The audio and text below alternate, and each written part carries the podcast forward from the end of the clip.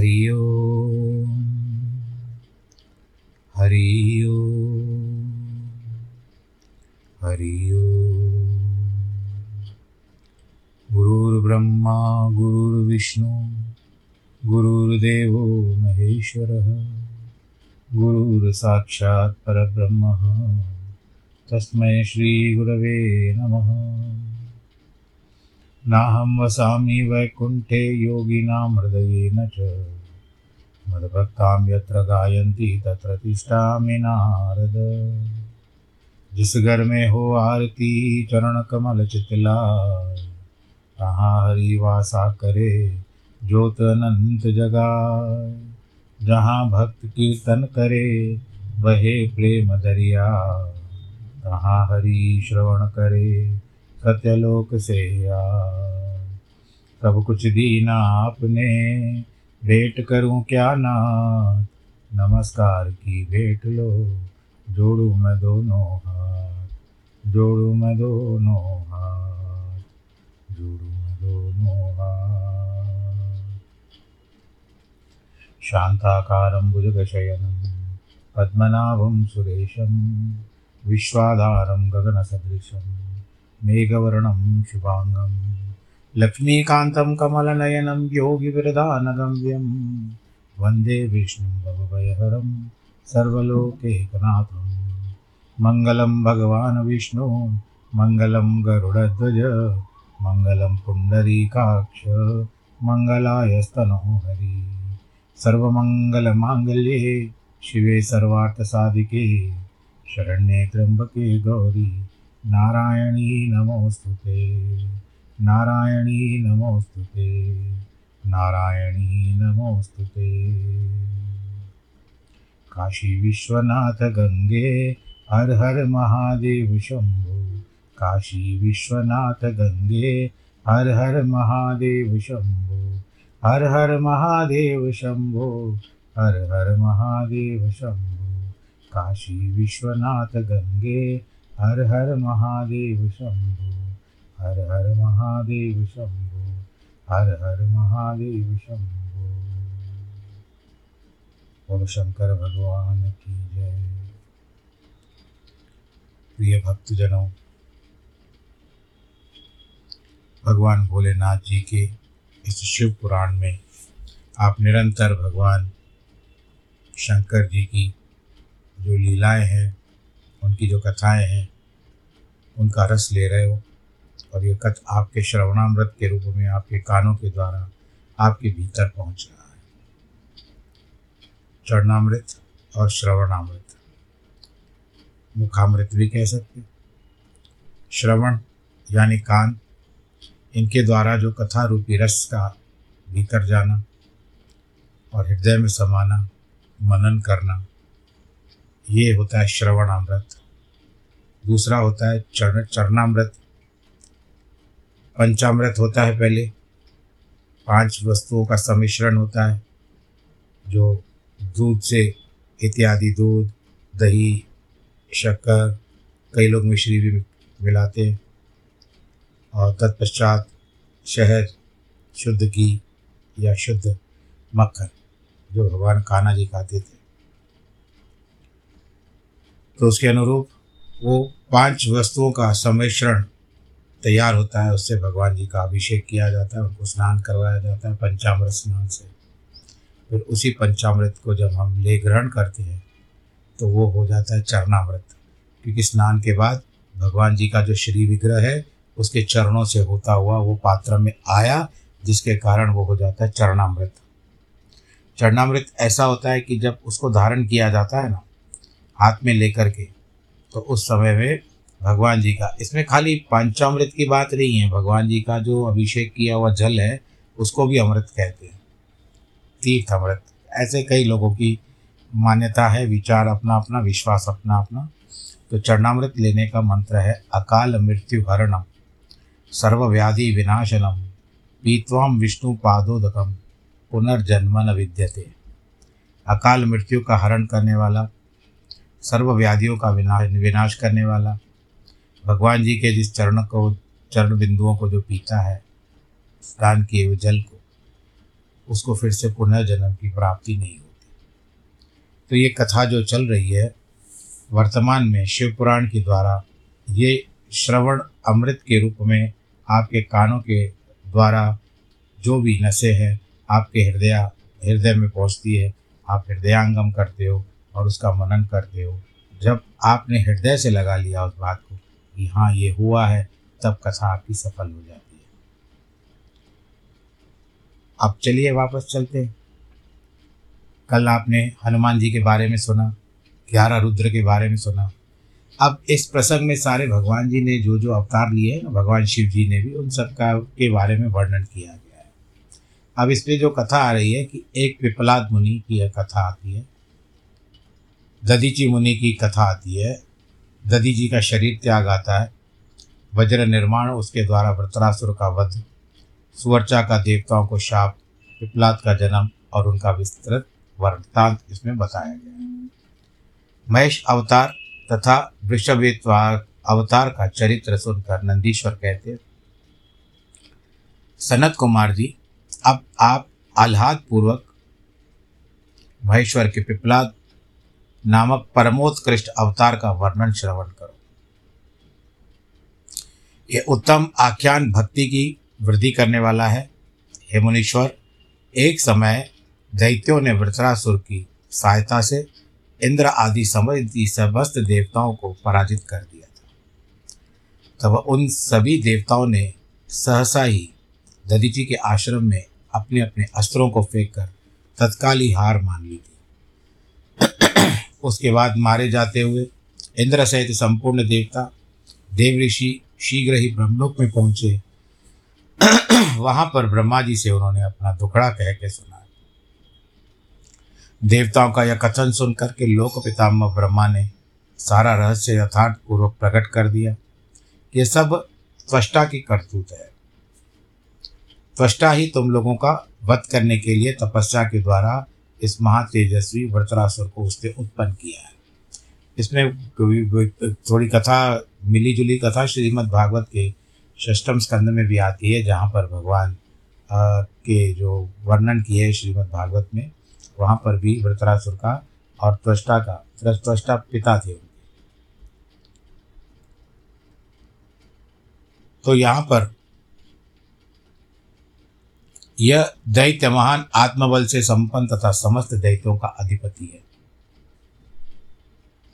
अब ऐसा प्रयत्न करो जिससे इसका वध हो सके। बुद्धिमान देवराज, मैं धर्म का कारण इस विषय में एक उपाय बताता हूँ। सुनो, जो ददीची नाम वाले महामुनि हैं, वे तपस्वी और जितेंद्रिय हैं। उन्होंने पूर्व काल में शिवजी की समाराधना करके वज्रसरी की अस्थियाँ प्राप्त करने का, जानने का हो जाने का वर प्राप्त किया है। तुम लोग उससे उनकी हड्डियाँ लेकर याचना, हड्डियों के लिए याचना करो। वे अवश्य देंगे।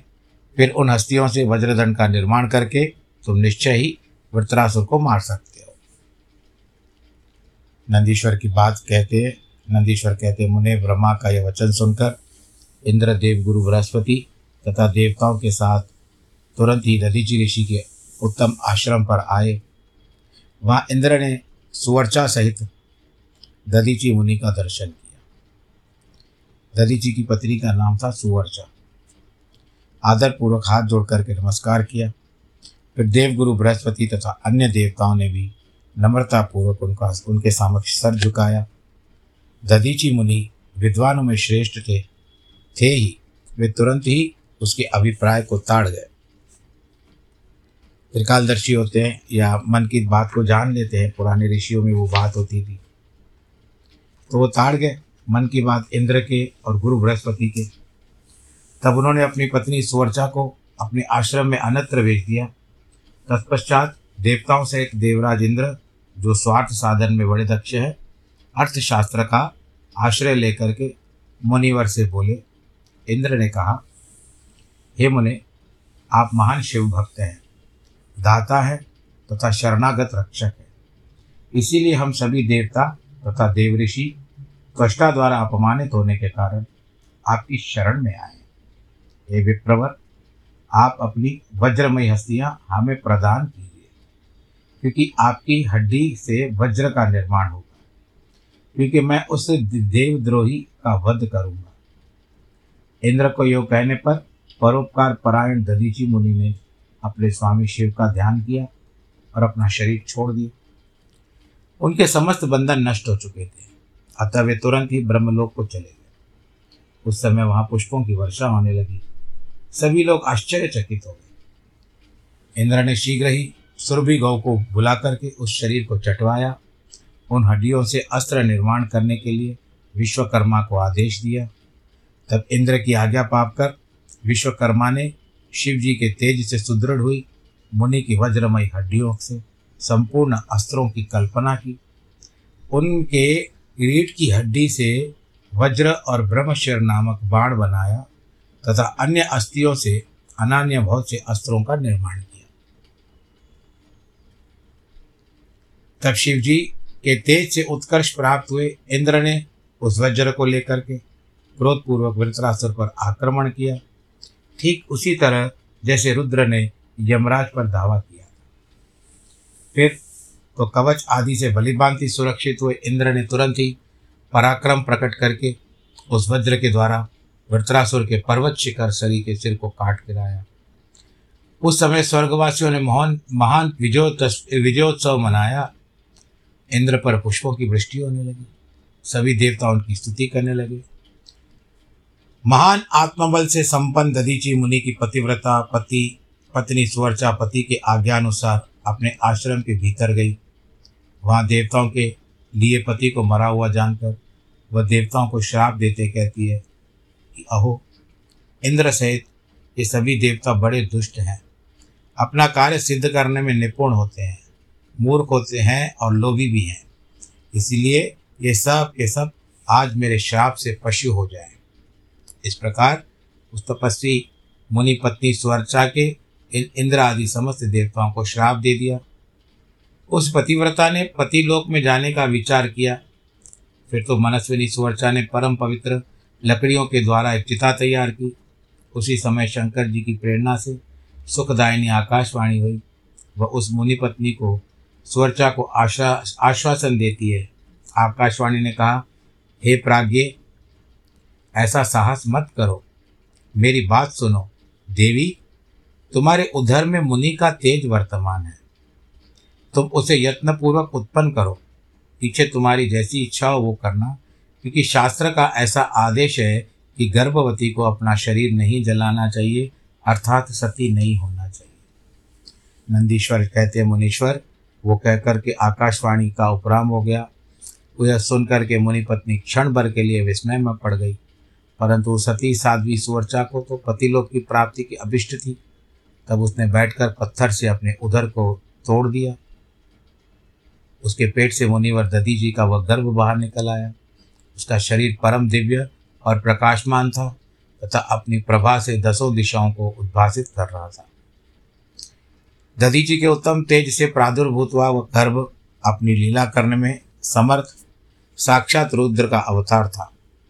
मुनि प्रिया सुवर्चा ने दिव्य रूपधारी अपने उस पुत्र को देख करके मन ही मन समझ लिया कि भगवान रुद्र का अवतार है। फिर तो वह महासाध्वी परम आनंद में मग्न हो गई और शीघ्र ही उसको नमस्कार करके उसकी स्तुति करने लगी। उसने उस स्वरूप को अपने हृदय में धारण कर लिया और पति लोग की कामना कामना वाली विमले क्षणा माता सुवर्चा मुस्कुरा कर अपने पुत्र को कहती है, हे तात परमेशान तुम इस अश्वत्थ वृक्ष के निकट चिरकाल तक स्थिर रहो। अश्वत्थ कहते हैं, वृक्ष तो आपको पता है कि पेड़ को कहते हैं। अश्वत्थ कहते हैं पीपल को। तुम समस्त प्राणियों के लिए सुखदाता हो जाओ और अब मुझे प्रेम पूर्वक पति लोग जाने के लिए आज्ञा दो। वहाँ पति के साथ से रहती हुई, मैं स्वरूप रुद्र रूपधारी तुम्हारा ध्यान करती रहूँगी ऐसा कहकर के साध्वी सुवर्चा ने पुत्री, पुत्र से यह कहकर परम समाधि द्वारा पति का ही अनुगमन कर दिया। इस प्रकार ददीची पत्नी सुवर्चा शिवलोक में पहुंचकर अपने पति से जा मिली। आनंदपूर्वक शंकर जी की सेवा करने लगी। इतने में हर्ष भरे हुए इंद्र सहित समस्त देवता मुनियों के स्थान, साथ आत्मस्थित हुए और शीघ्र से वहाँ से आ पहुँचे। प्रसन्न बुद्धि वाले ब्रह्मा ने उस बालक का नाम पिप्पलाद रखा, क्योंकि वो अश्वत्थ के पास यानी पीपल के पेड़ के पास रहता था। फिर सभी देवता महा उत्सव मनाकर अपने अपने धाम को चले गए। उसके बाद महान ऐश्वर्यशाली रुद्र अवतार पिपलाद उसी अश्वत्थ के नीचे लोगों की हित कामना से चिरकाल तक तप में प्रवृत्त हुए। लोकाचार का अनुसरण करने में पिपलाद युद्ध तो तपस्या करते हुए बहुत समय व्यतीत हो गया। पिपलाद ने राजा अनरण्य की कन्या पद्मा से विवाह करके तरुण और उसके साथ विलास किया। उस मुनि के दस पुत्र उत्पन्न हुए। सब के सब पिता के समान महात्मा और उग्र तपस्वी थे। वे अपनी माता पद्मा के सुख की वृद्धि करने वाले हुए। इस प्रकार महाप्रभु शंकर के लीला अवतार मुनिवर पिपलाद ने महान ऐश्वर्यशाली तथा नाना प्रकार की लीलाएँ की उन कृपालु ने जगत में शनिश्चर की पीड़ा को, उसका निवारण करना सबकी शक्ति से बाहर था। देखकर लोगों को प्रसन्नतापूर्वक यह वरदान दिया कि जन्म से लेकर के सोलह वर्ष तक की आयु वाले मनुष्यों को तथा शिव भक्तों को शनि की पीड़ा नहीं हो सकती। यह मेरा वचन सर्वथा सत्य है। यदि कहीं शनि मेरे वचन का अनादर करेंगे तो उस मनुष्य को पीड़ा पहुंचाएगा तो शनि ही भस्म हो जाएगा। इसलिए उस भय से भीत हुआ। महाश्रेष्ठ शनिश्चर विकृत होने पर भी वैसे मनुष्य को कभी पीड़ा नहीं पहुंचाता। आप फिर से सुन लीजिए, उन्होंने क्या कहा कि जन्म से लेकर सोलह वर्ष तक की आयु वाले मनुष्यों को तथा शिव भक्तों को शनि कभी भी पीड़ा नहीं पहुँचा सकता। इस प्रकार मैंने लीला से मनुष्य रूप धारण करने वाले विपलाद का उत्तम चरित्र तुम्हें सुना दिया। यह संपूर्ण कामनाओं को पूर्ण करने वाला है। गादी नरेश, राजा थे, कौशिकी और महामुनि पिपलाद ये तीनों स्मरण करने जाने पर गादी कौशिक और महामुनि पिपलाद ये तीनों स्मरण करे जाने पर शनिश्चर जनित पीड़ा नाश कर देते हैं। वे मुनिवर, दधीची जो परम ज्ञानी, तत्पुरुषों के प्रिय तथा महान शिव भक्त थे अन्य धन्य है, जिसके पास वहाँ स्वयं आत्मज्ञानी महेश्वर पिपलाद नामक पुत्र उत्पन्न होकर हुआ है। एतात यह आख्यान जो होता है, आख्यान जो है, निर्दोष, स्वर्गपद कुग्रह कुग्रह जनित दोषों का संहारक है, संपूर्ण मनोरथों का पूरक है और शिव भक्ति की विशेष वृद्धि करने वाला है। चित्रकेतु की राजा जो था पूर्व जन्म में तो उस समय एक बार क्या था कि किसी कारण श्रीमद् भागवत की कथा को मैं थोड़ा सा ले रहा हूँ यहाँ पर। श्रीमद् भागवत की कथा में ये बताया गया है कि एक बार इंद्र से रूट करके गुरु बृहस्पति जो है, चले गए। तब क्या हुआ? उन्होंने आदर मान नहीं पाया या कुछ ऐसा हुआ था कि जिसके कारण गुरु बृहस्पति रूट गए। अब बिना गुरु के गति नहीं होती। उसको निगुरा कहते हैं निगोड़ा भी कहते हैं। यानी गुरु ना होने के कारण निगुरा होता है। तो अब गुरु ना होने के कारण ये पशुपशेष में आ गए। और वहाँ पर त्वष्टा के एक बेटे थे, जिनका नाम था विश्वरूप। विश्वरूप त्वष्टा के जो थे पिता थे, और उनकी जो, विश्वरूप के जो ननिहाल वाले थे, नानी के घर वाले थे, वो दैत्य वाले थे, दैत्य और यहाँ देवता का हिसाब किताब था तो इसके लिए क्या था? विश्वरूप के तीन मुख थे। उनको गुरु नियुक्त किया, इंद्र ने, कि गुरु बृहस्पति रूठ गए हैं, आप हमारे गुरु बन जाइए। तब विश्वरूप ने क्या किया? सबसे पहले गुरु बनना स्वीकार किया, और उसके बाद उन्होंने जो इंद्र को नारायण कवच का ज्ञान दिया। कवच क्या होता है? जिससे जिससे हमको एक प्रकार की शारीरिक जनित पीड़ा नहीं होती है। जिस तरह से पहले युद्ध में जाते थे ना तो कवच धारण करके जाते थे, जैसे अस्त्र शस्त्र का। हमारे ऊपर कोई प्रयोग असर ना हो, इसके लिए कवच धारण करके जाते थे। तो ये जो पाठ करते हैं, नारायण कवच या देवी कवच या रुद्र कवच अपने अपने श्रद्धा की बात है। बहुत सारे कवच आते हैं, हनुमत कवच। तो ये हमारे शारीरिक और मानसिकता के ऊपर अपना कवच, अपना रक्षा का सूत्र बन जाते हैं, रक्षा करने वाले हो जाते हैं। तो लौकिक तकलीफ़ें और कष्ट, बीमारियाँ इससे नहीं लगती है। और जो हैं भी, वो भी अगर वो पाठ करता रहता है निरंतर और उसका जल पीता है तो जिसको भी पाठ करने से तो शरीर के अंदर एक प्रकार से जो रोग प्रतिरोधक क्षमता बोलते हैं, जिसको आप लोग इम्यूनिटी कहते हो, वो भी बढ़ जाती है। यानी रोगों को भीतर प्रवेश नहीं करने देता। है तो जिनको करना है, वो पाठ कर सकते हैं, वो आपके ऊपर है, निर्भर करता है कि आप कौन सा लेते हो। शिव जी का लेते हो, हनुमान जी का लेते हो, गणेश, दुर्गा, विष्णु जी का, नारायण कवच जो है तो विश्व रूप ने इंद्र को वो सिखा दिया। नारायण कवच।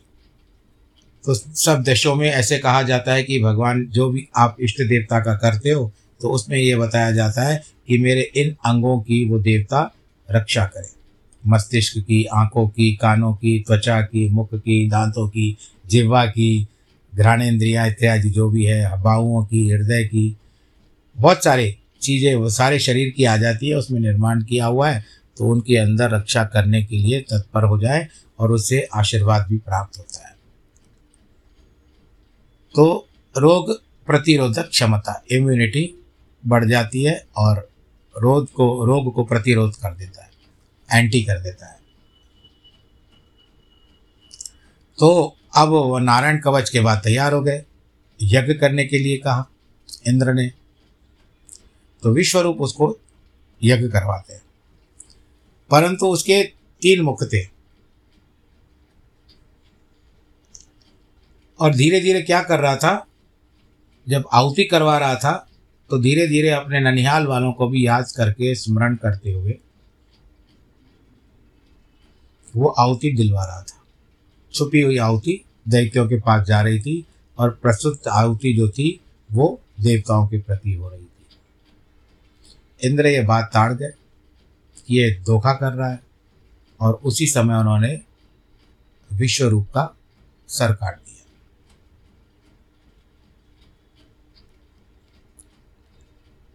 अब इसके कारण उसकी हत्या हो गई। वो तो तीन पक्षी बन करके उड़ गया। तीन पक्षियों के रूप में बन करके उड़ गया उसकी जीवात्मा। विश्वरूप को मारने के बाद इंद्र को ब्रह्म हत्या लगी। फिर उसके बाद त्वष्टा को पता चला कि मेरे गुरु, मेरे पुत्र को मार दिया है। तब उसने क्या किया? उन्होंने चित्रकेतु का जो पूर्व अवतार है, वृत्रासुर को उत्पन्न किया। वृत्रा इतनी बड़ी आकृति कि हम लोग भी उसके भीतर समा जाए। इतना बड़ा वृत्त आवृत कहते वृत्रासुर उसको उत्पन्न किया और उसने आकर के इंद्र को चुनौती दी कि तुम मेरे साथ युद्ध करो। तब इंद्र के पास वज्र नहीं था। तो चुनौती में युद्ध कर रहा था, परंतु बीच बीच में यही कह रहा था, ये वृत्रासुर कि जब तक नारायण जी की कृपा नहीं होगी, तब तक नारायण जी का आदेश नहीं होगा मेरी मृत्यु तुम नहीं, मुझे मृत्यु के घाट तुम नहीं पहुँचा सकते, मौत के घाट तुम नहीं पहुँचा सकते।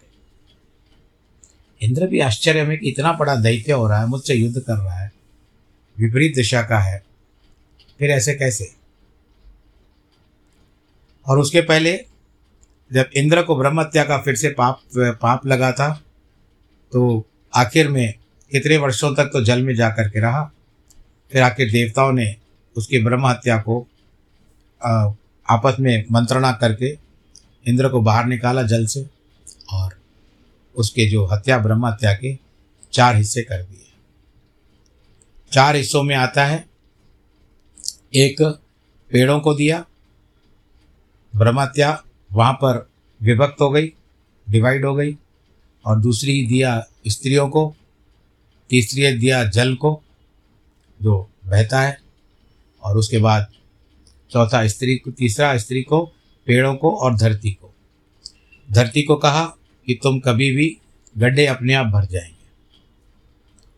जहाँ भी खड्डा होगा, गड्ढा होगा, वो अपने आप भर जाएँगे। आप्लावित हो जाएँगे। उसके पश्चात पेड़ों को कहा कि जो गोंद निकलती है ना पेड़ों से, वो इंद्र की ब्रह्म हत्या का है, वरदान। यानी वो श्राप था, पर उन्होंने उनको वरदान में अब कई लोग उसको सेवन करते हैं। यानी प्रयोग करते हैं। और तीसरा दिया जल को, जल के ऊपर फेन जो उत्पन्न होता है तो वो भी इंद्र की ब्रह्म हत्या का हिसाब और आखिरी में स्त्रियों को कहा कि महीने का जो होता है, उससे फिर शुद्धिकरण होगा, संतान उत्पन्न करने में दक्ष हो जाएँगी, सज हो जाएँगी तो ये उन्होंने चारों बांट दिए फिर उसके बाद वृत्रासुर की कथा आती है, वृत्रासुर को मारने के लिए तब दधी जी के पास भेजना, भेजा गया। दधी जी गए और वहाँ पर दिग्ग जी के पास गए तो आप लोगों ने अभी कथा सुनी कि उन्होंने अपनी हड्डियाँ दे दी और उससे वज्र से, वज्र का निर्माण हुआ। वज्र का निर्माण होते ही इंद्र ने वज्र से उसका अंत कर दिया, वृत्रासुर का। वृत्रासुर अंत में मरते मरते नारायण नारायण खाता हुआ। तो आश्चर्य की बात है कि दैत्य वृत्ति होने के बाद भी नारायण नारायण क्यों था? क्योंकि पूर्व जन्म में चित्रकेतु राजा था। चित्रकेतु राजा को एक करोड़ रानियाँ थी। कभी आराम से इसका वर्णन करेंगे, आज समय नहीं है। और उनमें से एक स्त्री को किसी ऋषि की कृपा के द्वारा बड़ी रानी जो थी, उसको संतान की प्राप्ति हुई, कोई फल दिया। राजा का सारा भाव जो था, प्रेम भाव प्रेम भाव जो था, वो राजा जो रानी पुत्र था और बड़ी रानी, उसके प्रति बढ़ता गया। और बाकी में प्रेम का अभाव होने लगा। तो बाकी की रानियों को बहुत क्रोध आ गया।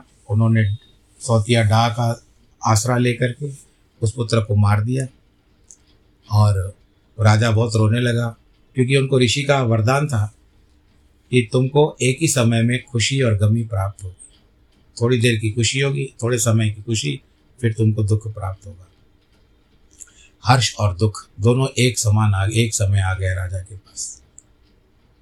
तब राजा के पास नारद जी आए, अगस्त जी आए और बात का वार्तालाप होने लगा। कहते, क्यों दुखी हो रहे हो? हमने तो तुमको कहा था। कहते, पर मेरा पुत्र बिना बताए चला गया। मैं उसको पिता का, पुत्र को भी नहीं कह सका। पर वो गया क्यों? उसकी आयु इतनी कम क्यों थी? तो पुत्र को बुला करके कहते हैं कि, भाई, उसकी जीवात्मा को बुलाया। कहते हैं कि, तुम्हारा पिता रो रहा है। तब उस जीवात्मा ने कहा कि क्यों? ये मेरा कोई पिता नहीं है। मैं संसार में केवल इसे बदला लेने के लिए आया था। इसने मुझे मार दिया था। मन में आया था कि मैं राजा को भी मैं दुखी करूँगा। क्योंकि मैं जब मर रहा था, मैं दुखी था बहुत। पर इन रानियों ने क्यों मारा? कहते पिछले जन्म में चींटियाँ थी। इन्होंने, तब राजा ने इसी राज, मैं जो था, मैंने एक बहुत बड़ी, जैसे ना, बड़ी टंकी होती है सिंटक की आजकल, उतना सारा जल था, उसको मैंने बहा दिया तो उसमें सारी चींटियाँ मर गई, ये रानियाँ बन कर आई बोलो, नारायण भगवान की तो चित्रकेतु राजा को थोड़ा आनंद हुआ, उसके बाद भगवान नारायण की भक्ति की, नारायण भगवान ने उनको क्या किया? और एक विमान दे दिया। विमान में बैठ करके जहाँ जाता, वहाँ बैठ जा, घूमता था चित्रकेतु राजा। एक दिन कैलाश पर्वत पर गया तो वहाँ देखते हैं कि कुछ ऋषि बैठे हुए हैं, भगवान भोलेनाथ बैठे हुए हैं, पार्वती को गोद में लेकर के बैठे हुए हैं। तो इसने थोड़ा सा आक्षेप कर दिया।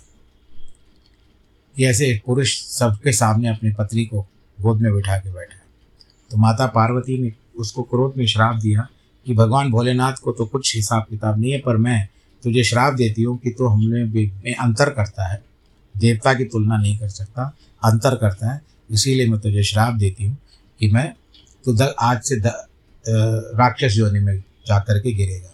और वही राक्षस जो था चित्रकेतु पूर्व जन्म में चित्रकेतु था, अब वही वृत्रासुर बन करके आया था और उन्होंने माता के श्राप को सहर्ष स्वीकार किया और कहा, जो नारायण की इच्छा, मैं आपके श्राप को सहर्ष स्वीकार करता हूँ।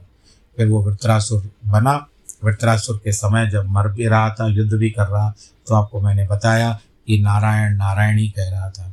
तो इस तरह से हमारा समय भी आज नारायण नारायण कहते हुए, हरिहर भगवान की जय कहते हुए आज के कथा के प्रसंग का समापन का समय आ चुका है और आप सब लोग के यही मैं कामना करता हूँ कि आप आए, होली आ रही है और इस समय में आपके घर में सब खुशियों की लहर, खुशियों के रंग भर जाए और आपके घर में आनंद का, आनंद से आप सराबोर हो जाए। परिवार के साथ अच्छी तरह से खेलिएगा। अभी तो समय है होली में।